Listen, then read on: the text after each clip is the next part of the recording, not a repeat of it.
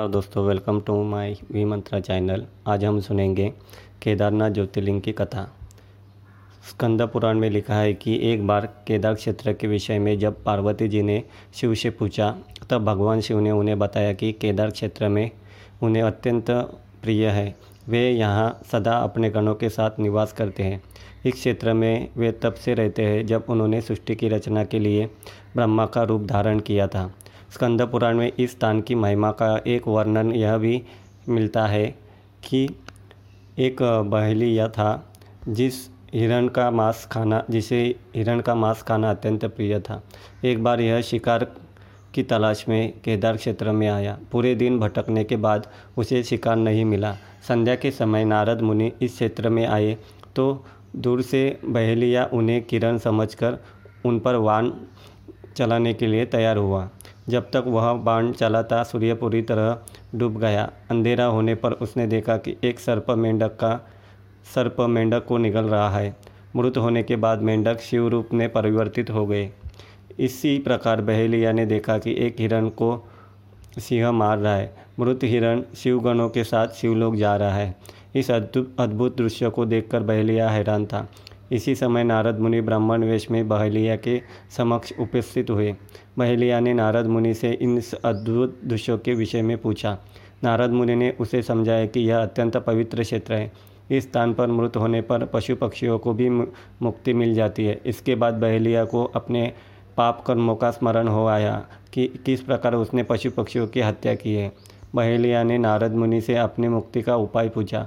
नारद मुनि से शिव का ज्ञान प्राप्त करके बहेलिया केदार क्षेत्र में रहकर शिव उपासना में लीन हो गया।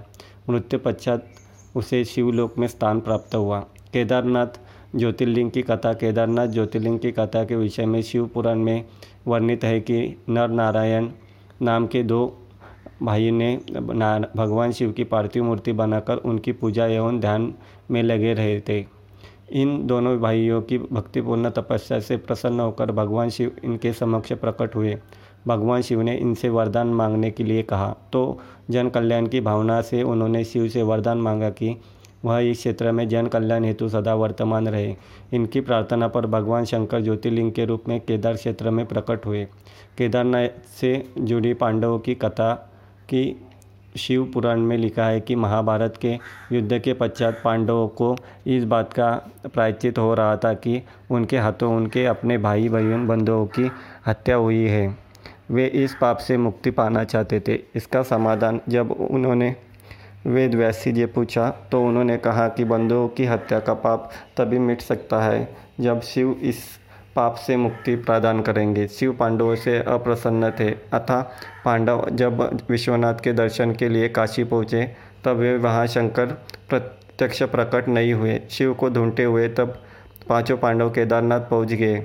पांडवों को आया देखकर शिव ने भैंस का रूप धारण कर लिया और भैंस के झुंड में शामिल हो गए। शिव की पहचान करने के लिए भीम एक गुफा के मुख के पास पैर फैलाकर खड़ा हो गया। सभी भैंस उनके पैर के बीच से होकर निकलने लगे, लेकिन भैंस बने शिव ने पैर के बीच से जाना स्वीकार नहीं किया। इससे पांडवों ने शिव को पहचान लिया। इसके बाद शिव वहाँ भूमि में विलीन होने लगे।